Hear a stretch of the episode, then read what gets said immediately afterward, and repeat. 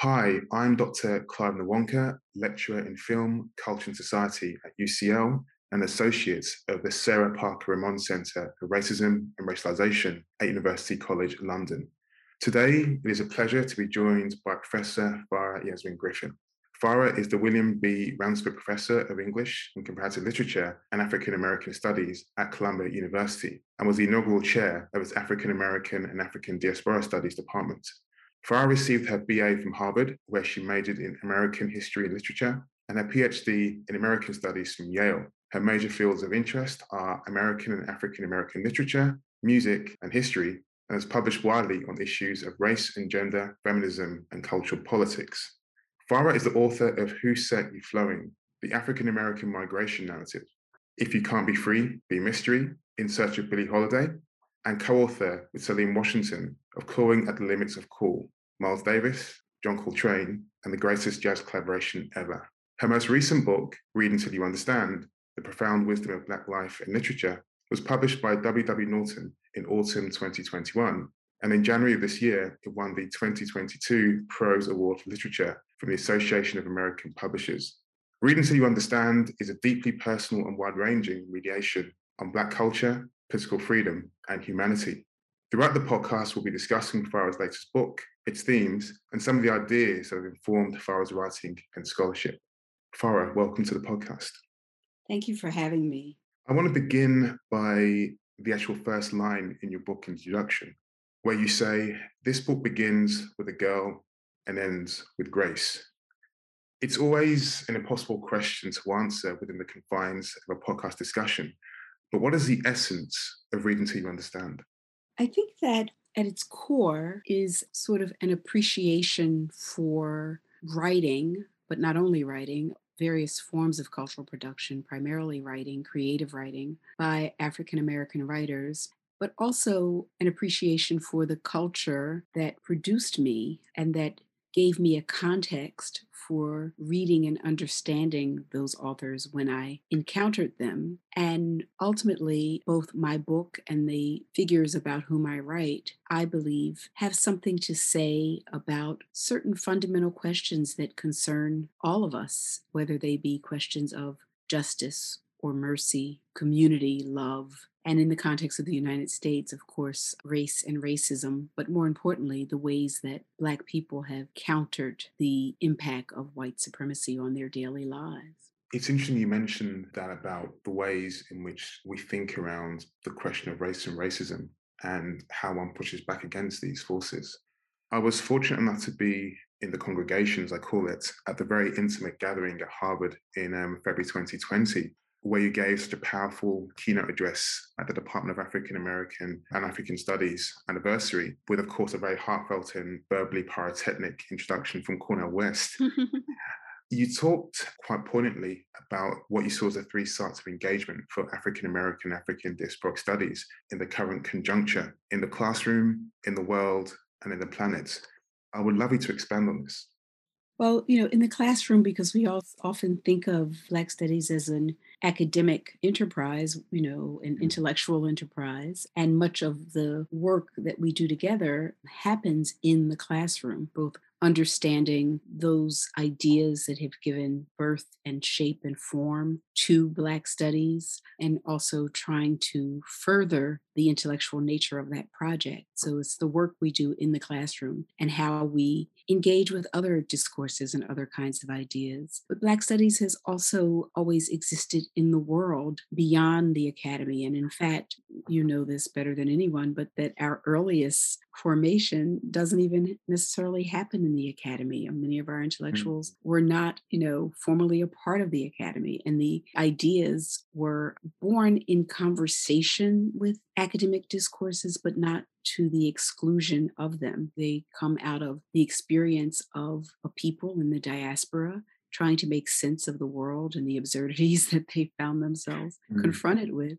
And then I thought that the sort of engagement with what I call the planet, I was very much inspired by artists and scholars and thinkers who were engaging questions of climate and environment and trying to help us imagine futures that, you know, on the other side of the world as we know it, you know, if not certainly trying to save the world from the destruction of human beings, but also trying to imagine what it would be like to build a different future, one that was not so embroiled in the various kinds of inequality and you know damage and destruction to the environment and certainly damage and destruction to human beings especially those human beings who are of african descent I want to touch upon the classroom and the significance. And one thing you did mention at the conference in your keynote that's always struck with me is the ways in which you place such an importance on Black studies that goes beyond the academy. And one thing you did say was the scholarship produced by Black Studies has enhanced and expanded the traditional academic disciplines, especially literary studies, history, anthropology, and sociology. I'm interested in how these formative years within that structured Black Studies program contributed to your scholarship today and beyond. Well, I think in a number of ways. One, before I even knew about you know something called black studies i realized that intellectually i was formed in that context. I became aware of black writers and black thinkers and that they had something important to say to all of us who who engage their ideas. I, I learned that before ever entering the academy and before ever knowing what a formal thing called black studies was. And it was mm. because i grew up in a city with a large black population a very politically engaged city a city with a long tradition of political engagement on the part of black activists and thinkers. The um, philadelphia sorry that's Philadelphia. And I, you know, I heard of Fanon as a girl because the sort of independent bookstores that my father and I would go to had black skin, white mask, and the wretched of the earth on the table to sell right next to, you know, something about Huey Newton or or right next to something by Du Bois. And so there was this sort of excitement about this body of literature that didn't seem to exist in a vacuum, but it existed in the context of sort of political movement and a very vibrant political culture. So that was my first understanding of study, right? Of the importance of study more so than studies. and then by the time I got to college, there were fights to Harvard had an African American Studies department. It departmentalized early, but it did not give very many resources to that department. So there was always the fight. We were always engaged in a fight to have the university support this departmentalization that they had overseen, but not to let it flounder. And there weren't a lot of Black people doing Black studies on the faculty, but there were lots of people coming through. And you had the sense that if you pursued this line of work, you were going to be in on the building of something remarkable and that you were simply the next iteration of something that had been long-standing and part of that iteration was its institutionalization in academic institutions but unlike many academic projects this one just felt like there was a sense of mission and a sense of purpose mm. and that the academy was one site of it and then by the time I got to graduate school, two things were happening at Yale. One, Yale actually had one of the most vibrant sort of African American, African diaspora studies programs. And when I was there, I was in American Studies, which at that time was being very much informed and influenced by cultural studies, by, you know, Black British cultural studies. Hazel Carby was coming, she was on her way, Paul Gilroy would be there. And so there was this combination of what was happening in cultural studies, kind of Stuart Hall cultural studies, and this trajectory of Black studies at the same time. So at every step of the way, there was a feeling of profound intellectual excitement because it, it really did feel like you weren't engaging something that, you know, was stultified and written in stone, but that it was something that over which there was a contest, there were arguments, there were debates, and you were maybe getting in on, if not the ground floor, certainly one of the early floors in helping to build and erect what Black Studies was becoming. And I think, you know, we recently have been in another iteration of that as well. Absolutely. And I'm, I'm really struck by the way that you make that quite crucial distinction between study and studies. Yeah. And that feels to be quite central to that struggle and contestation that you're describing. Yes, absolutely. And I think that, you know, the sense of study, and again, of course, like, you know, Fred Moten and Harney have talked about this, but I think that there really was for me a sense of study as, you know, when I describe that context, that early context in Philadelphia you know, there were reading groups, and you learned that one of the things that the Panthers were reading were, was Fanon. So, you know, I remember even as a schoolgirl trying to read Fanon, asking the librarian about it. And she said, That's a little above your level, you know. but it was because I knew that this was something that folk were reading and that it was considered important to the movements that we were building. And so that study, it wasn't individualistic, it was something that was communal, it was necessary for movement building, but it was also necessary for having a sense of oneself as a subject in the world. One of the ways in which Cornel West described the distinctiveness of your work on that day at Harvard was through the term he used cross genre analysis. There mm-hmm. feels something that is highly multi and interdisciplinary about your writing, your research. It feels instinctively cross genre. Mm-hmm. There's something necessary about your work that has to be striding through these different disciplines and mm-hmm. paradigms. Oh, wow. What a great question. I think so for me, when I learned that there was something called kind of an interdisciplinarity, mm-hmm. um, I thought that makes sense. Like that's that's the way I'm thinking anyway. And I'll tell you why. I think it's because my interests more so than a disciplinary interest, although, you know, I am partial to the literary for various reasons that we can talk about. But my interest really was Black people. And it was what Black people found themselves up against, the kind of enormity of what they found themselves up against, and then the innovative and creative and extraordinary ways with which they responded and created and built things. And so, you know, given that interest, then anything that could help me understand that better, any writer, any body of work that could help me have a better sense of that, those were the tools I wanted access to. And you know i would find that in some things that you know people with sociological training had talked about it more but people with literary training had not so i needed to read the sociologist. Or if i found myself talking about as i do in this book values like mercy and grace you know i'm not a particularly religious person but the people who wrote about those things were theologians so i needed to read what theologians had to say and i think all of that you know needs to be brought to bear on the study of Black life. And then, you know, I go back, it's probably a cliche, but I go back to Du Bois, who in the souls of Black folk, to get to his sense of what the souls of Black folk have to tell us, like what we can learn. How do we interpret if we listen closely on the ground? Then we need to know how to listen in every way and how to think in every way. And so there you meet there Du Bois, the historian, Du Bois, the sociologist, Du Bois, the short story writer, Du Bois, the music scholar, Du Bois, the scholar of Black religion. Like you meet all those Du Boises. He brings all of that to bear to give us some insight. And I think that kind of thinking, that way of thinking, has always been exciting to me, but also, you know, a kind of model as well. Reading the inner notes of your book, we learned that the book's title, Read Until You Understand, was inspired by a note written to you by your late father when you were mm. age nine. How has that note, as was an encouragement, as a challenge, or as an inheritance, inspired and informed your exploration of that life, black cultural forms, and subsequently the book? Yeah, um, every one of those ways that you that you talked about. I mean, I think that my father wrote me that note, and so it was something he wanted me to do. And, you know, here's a book, read it until you understand. Mm-hmm. And at the time, I thought he just wants me to understand it. Like he wants me to know what they're talking about in this book, you know.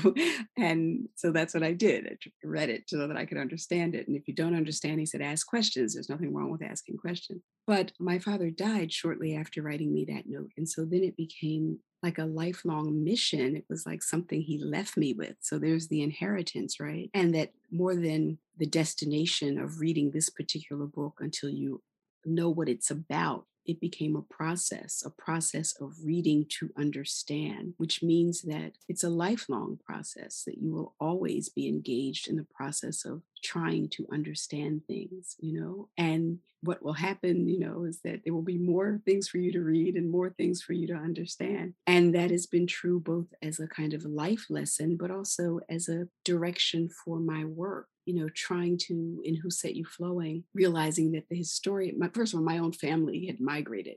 They were part of the Great Migration. Mm. Um, and then realizing that they weren't the only ones, right? That there was this whole big movement, mass movement of peoples. Well, why? And the answer to why is well, the sociologists say this, and the historians say that. The migrants themselves said this thing, and this is what they said in music, but this is what they said in their letters.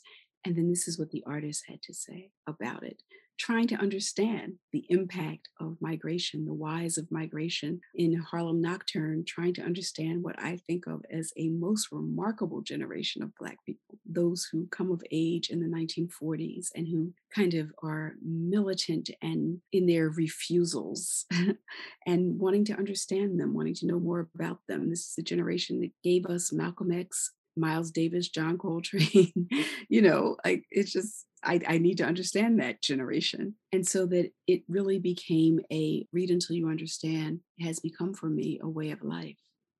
Mm. And that understanding becomes so prevalent in the book in terms of how you draw on these questions of politics, mm-hmm. history, and literary theory. You know, these interrogations of democracy, humanity, Black art forms, and cultural practices. Am I incorrect in suggesting that you're searching for the lived reality of literature in the book?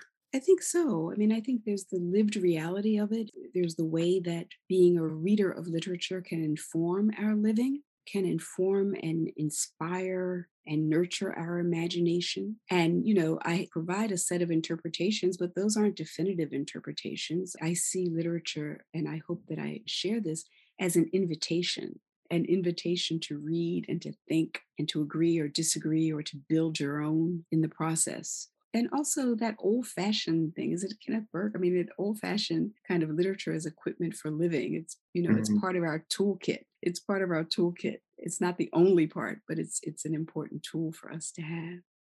The late and great Toni Morrison is a constant intellectual and spiritual resource throughout the book sadly, you know, the opening moments of what became COVID 19 in 2020 and became the pandemic denied me the chance of actually attending the five volumes of Toni Morrison retrospective, which you were mm-hmm. heavily involved in in London at the ICA in March 2020. I'm referring to your opening lecture titled Ethics of Care Restorative Justice and Healing in Toni Morrison's late fiction. Is it possible to even sum up how important Toni Morrison's work has been to your own trajectory? Oh my goodness. You know, as we are talking right today, it's her birthday, actually. I can't think of any figure outside of my father who has been more important to me intellectually. And I have lots of intellectual figures who are important to me, but she is among the earliest, having encountered her as a girl and consistently in every stage of my development. And it's not so much Toni and her person, although I knew her personally and loved her dearly, but it's Toni on the page who taught me how to think about things. She gave me the freedom to challenge certain things like linear narratives about history, a way of looking at history, a way of looking at Black life, mining it for its ethical dimensions without romanticizing it. I think that there are just numerous ways, and at each stage also in my development, my thinking, reading Morrison, she's been along this lifelong journey with me. And there are insights that, you know, I encounter at different stages that I didn't see early on. It doesn't mean I've always agreed with her, but oh, how rich and delicious even the disagreements are because I'm smarter on the other side of them. Mm. I've read Reading to You Understand twice now, mm. and I'm fascinated still by the idea that you foreground in your writing that of care and mm-hmm. how it speaks to, I guess, in a Derridean way, a kind of very, very rhizomatic approach to so many different questions. One of which is the aesthetic. Can you talk a bit more about your interest in the aesthetics of care through literature? I think that the aesthetics of care, the way I understand them, are twofold. One, it's the way that authors like Morrison and Baldwin and others will represent, portray, talk about moments of care, how they will foreground them, what happens aesthetically in the text when they are in those moments, the ways that they highlight how human beings take care of each other and the necessity of that care for recognizing our own humanity and the humanity of others, the heightened language, the ways that they might set it off in a text. There's even some ways of calling attention to things by making it a very quiet moment in the text, by quieting things down. Then there is the care with which they portray people who might otherwise be dismissed.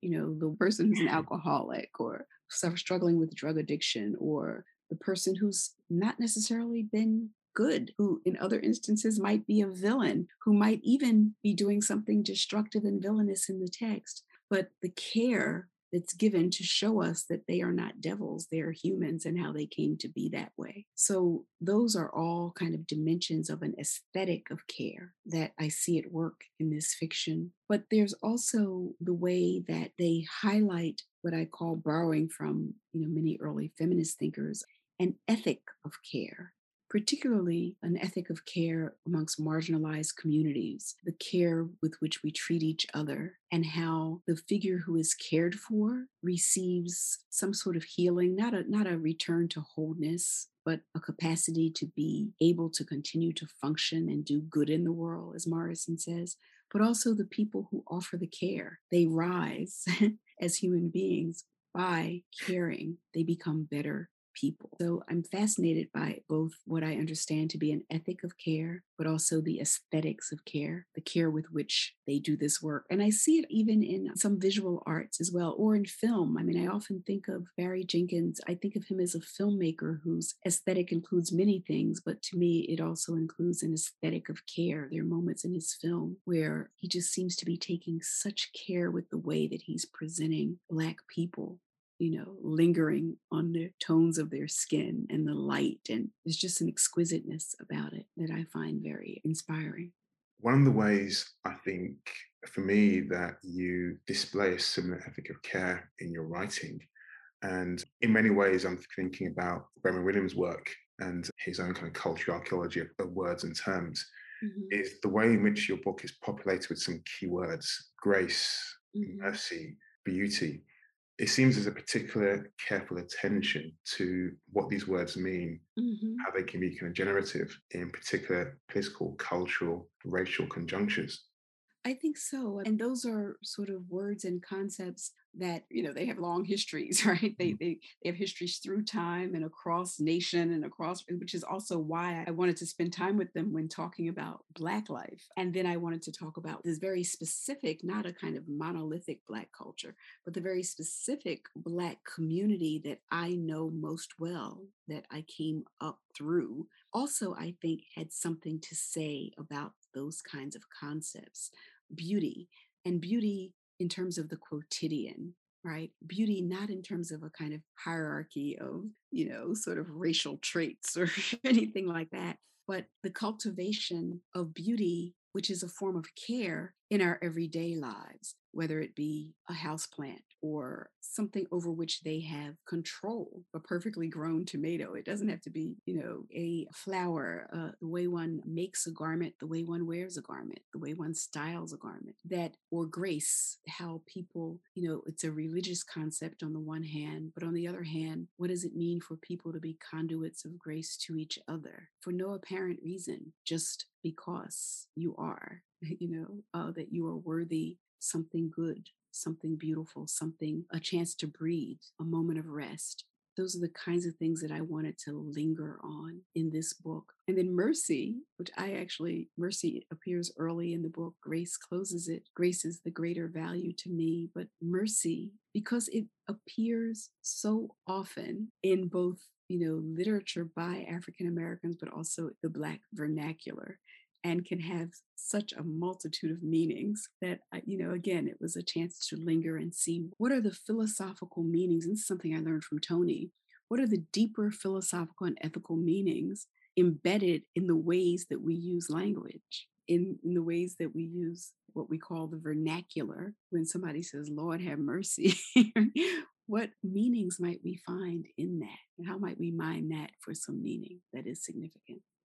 The book feels to me, and you actually mentioned this in your introduction, like accumulation of a lifetime of thinking, but also of education and, and pedagogy. I say this in a more bi-directional way, in that your book for me seems to bridge your own intellectual inspirations, many of whom, as you already said, existed outside the academe, and you marry this with the horizontal relationships you actually have established with your teaching with students. That for me seems very, very unique to mm. bring in that generative space of the classroom into something so definite and so intellectually written. Yeah, the classroom is of central importance to me, and this book could not have been written without it in many ways because my students, it, it's such a reciprocal relationship. Like, you know, I come up with a syllabus and a set of text, and I say, We're going to read these, and this is what I think we'll find there. And then they find things that I never even thought about looking for. Or, you know, they tell me what's missing or what they want to know more about. I've had students, you know, I give a course on Black girls, and I, I say, you know, the syllabus is a work in progress. We can change it. What's missing? And they say, you know, said to me, this was in, oh, maybe five, seven years ago. They were like, well, there's nothing on trans girls here. You know, how can you have a syllabus about girls and not have anything about trans girls? And I was like, you're absolutely right.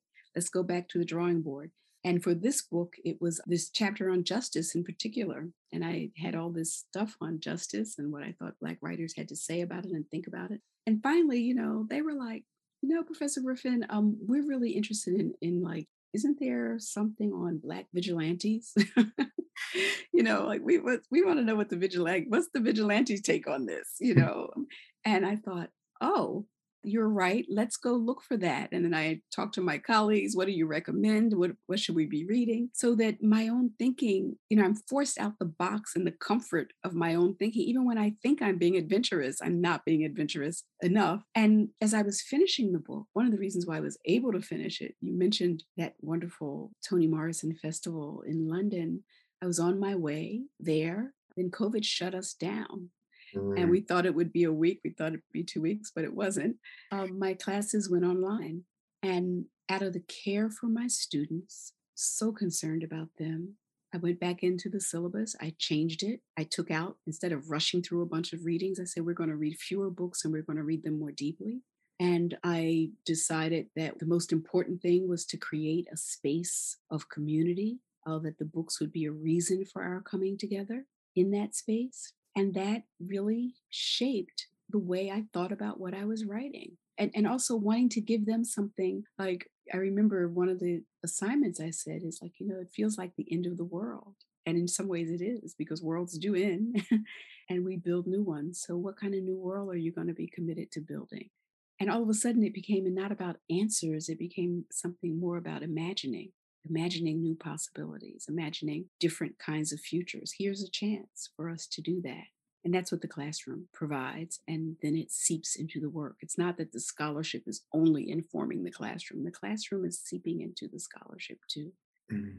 What strikes me as so distinctive about the book is how you use the African American literary tradition in terms of prose, in terms of language, in terms of vernacular, to critique something as ossified as the US experiment with democracy. Yes, absolutely. In fact, that was, you know, initially when I first started thinking of the book, I'd been thinking about it for years and I knew it was some things that I wanted to write. And I thought I was going to write a book on Toni and it was just a bunch of other different kinds of things I thought. And then the 2016 US presidential election came, and it was clear to some of us that the man who won had a real strong chance of winning, you know, and many people thought that wasn't possible, but many of us knew this is America and he's tapping into something very American. And there's anger and viciousness, and there's race hatred still there. And, you know, he's saying things that people believe. And he's also, it's not just America, but there's a kind of rising tide of this kind of lean into fascism. So, one of the things I thought was, what have these thinkers had to say about this so called democracy? They've been here since the beginning and they've been contributing their thoughts about it since the beginning and have tried to hold it up to its ideals and have been faced with all kinds of resistance.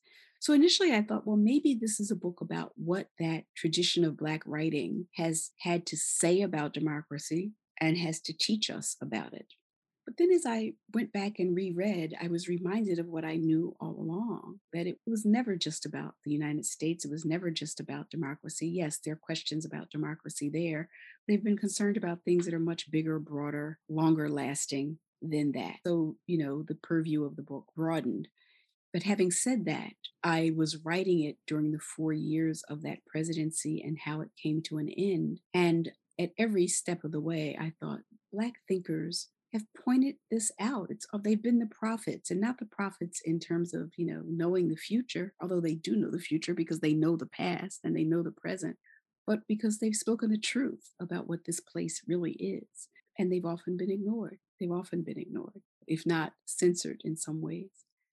You've said in other forums that there were certain chapters um, in the book you found difficult to write notably rage and resistance. Mm-hmm. I'm interested in why you found this chapter particularly challenging, but mm-hmm. also the importance of the 19th century abolitionist poet Frances Harper to that writing, not so much the intellectual framework per se, but more as an emotional resource in that endeavor.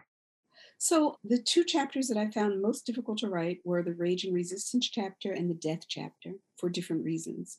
So, the Rage and Resistance chapter wasn't initially there early, early on when I was crafting chapters, you know, playing around with what would be there. And I shared sort of a what would become an introduction and preliminary table of contents with my colleague, the late Steven Gregory, who we just lost in September. We always shared work, and he was very encouraging, as he always is. And he said, The only thing that's missing is a chapter on rage. And he was right. And so I thought, yes, I've got to put it in there. And then you know, I procrastinated writing it. I procrastinated writing it. Then we found ourselves in the moment of George Floyd. So many things have been leading up to it. I kind of start with sort of Michael Brown, Trayvon Martin, you know, all of those moments leading up to it. And then we get George Floyd, and I'm so enraged at yet again. And I realized that I'd spent the last four to eight years enraged, and that what I saw happening time and again was the relationship between rage and resistance. And that for me, the writers, the artists, and the organizers were the ones showing us how to take that first legitimating that rage because black rage is so frightening to white people so we're often taught not to show it but that the artists and the organizers like they have every right to be enraged right it's legitimate and then turning that legitimate rage into resistance. And one of the reasons why it was hard to write is because it was happening at the very moment that I was trying to write it. Mm. Right at the very moment we were in the thick of it, you know. So I started it several times and then I went back because Philadelphia, my hometown, even though I live in New York, was a site, a major site of many of the sort of confrontations between police and protesters. And I decided to step back, literally step back and step back in history and to say, oh, there were other people who were enraged and turned that rage into resistance. And what would mean if I looked at Philadelphia and there was Frances Harper, who I'd always been fascinated with and written about in my career. And she literally says, you know, it's her rage. It's her rage over the death of someone who has been kidnapped and sold into slavery and worked to death. She says, you know, on his grave, where I stake what I'm going to spend the rest of my life doing. So she's enraged. You read her letters, and she's about to become despondent and depressed. She's already depressed. She's about to become despondent. And then she takes that and she commits her life to radical abolitionism. And so that became the entry point for me we're talking about. So the chapter kind of starts with Philadelphia and protests in the 70s and 80s, 70s, then goes back to that group of, you know, white abolitionists and black abolitionists who make Philadelphia this amazing site of resistance. And it ends in the contemporary moment. So that's what allowed me through it. Death was hard to write because we were also, you know, the book is haunted by death, by the death of my father.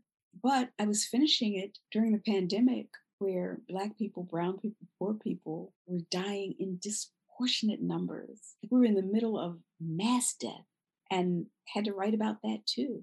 you know so i'm finishing this book in the midst of the plague of a pandemic which is affecting us more than any other people and the slaughter because they're still killing us in the street even though we're in the middle of a pandemic like there's no let up to this so that's why those were hard chapters to write but they also you know were that's why they had to be written absolutely i'm interested in your methodology as well and in reading the book and thinking about the way that you marry the deeply autobiographical with this generative theoretical engagement.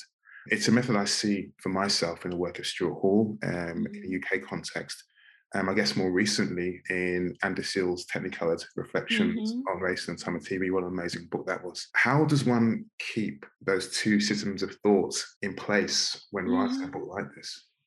Yeah, you know, I think there's a line Christina Sharpe has in The Wake where she talks about the autobiographical too, and I'll, I'll see if I can find it. But I, I think that you walk a very fine line. So, you know, the autobiographical, and, you know, it comes right out of a kind of tradition of the slave narrative and all of that, right? That the autobiographical is about an individual life but only to the extent that that individual life is bearing witness to something beyond it so that it's not a kind of navel gazing gesture, but it's the ways that if I can draw you into this story and I become someone about whom you care and you're interested, here's the story and here's how it relates to a broader set of concerns and issues and stories. So, the premature death of my father, the sort of context that might lead to his death, the contexts that make it so that there is a carelessness with which he is treated when he's not well. It's very personal and destructive. And yet, it's not just me, right? It's indicative. The fact that we die earlier than we should, and that our lives are harsher, and that we've come up with these rituals around death that have become part of the culture, or that the way that police or the medical establishment deal with Black suffering and Black pain is true in my individual case, but is also true larger in kind of larger systemic ways. So, I mean, I think that's the fine line that one walks between using the autobiographical as a way to broach the broader, more theoretical or sociological or historical, in my case, issues and concerns. And for me, in writing those parts of the memoir, if they didn't serve that larger purpose, then they didn't belong in the book you know, they might be interesting stories about me, but if they didn't serve the larger purpose, then they weren't going to be there. I was privileged enough to have been hosted by you as a visiting researcher, the African American African Diaspora Studies Department during the fall of 2019. And I found it to be a hugely generative space for me. We're seeing the openings of a similar Black Studies tradition in the academy in the UK, but that's been a long, protracted struggle. And being around yourself, your colleagues like David Scott, for instance, I mm-hmm. remember going to the Joyce Ladner talk and buying tomorrow tomorrow for the first time and reading it the next day mm. and those kind of experiences were something that wasn't automatically given to you certainly my trajectory again, you mentioned the idea of Black studies and things that you study and are studied. Right. Very much my experience up until that moment. And thinking about Columbia and what you developed there, and again, that long, protracted glacial struggle to get it made. Because in many ways, reading to understand is the index of this creation of a kind of intellectual community at Columbia. Looking back now, what was that process like developing Black studies mm. at Columbia as a discipline? Yeah, well, you know, I'm just so glad that you were there and presence was such a gift. And also, you were there during that period when it was happening, you know, finally it was happening. So when I came, Steven Gregory and I came together. We were recruited by Manning Marable and Robert O'Meally also recruited me, and then later on, Robin Kelley came. So Manning had his own history of developing Black studies, both in terms of the books that he wrote and the institutions that he built and the publications, journals that he founded all the kinds of things that helped to make a field he'd been involved in. And he had the Institute for Research in African American Studies, which was an incarnation of Black studies at Columbia. There had been several different kinds of incarnations. And so he sort of laid that groundwork. And as someone who had understood had been part of building Black studies, just nationally, internationally. And then we took up the next phase of it, which was departmentalizing it Columbia was way behind in actually formally creating a department. And in some ways, the institute structure worked for us. We could host visiting scholars like yourself. We were able to train students. But what we couldn't do is we didn't have the capacity to hire and tenure our own people, which is really where the power is in the academy. But we certainly saw ourselves as standing upon a foundation that Manning and others before him put down for us, that it was the next logical step. And it often a way of trying to make things be about a particular individual. And that was something that we tried to resist as we were coming together as a department. I remember the school newspaper said the, the five faculty who made African American studies, and we wrote letters to the paper like, no, it wasn't five faculty, like it was all of us. It was a communal effort we had the support of the literal community that we live in, Harlem, and other Harlem institutions that supported us and part of an advisory boards, because that's what you have to do. And we had the community of our students and our affiliates, all who helped develop the vision. And much of that happened in the classroom. You know, it's interesting. Much of the intellectual vision happened in the classroom, but most of the community building happened outside of the classroom and you know everything counts. So the community building and the programming that we did the community building and the parties that we had like there's nothing like bonding. No no better way to bond than over a party with some good music and some good food.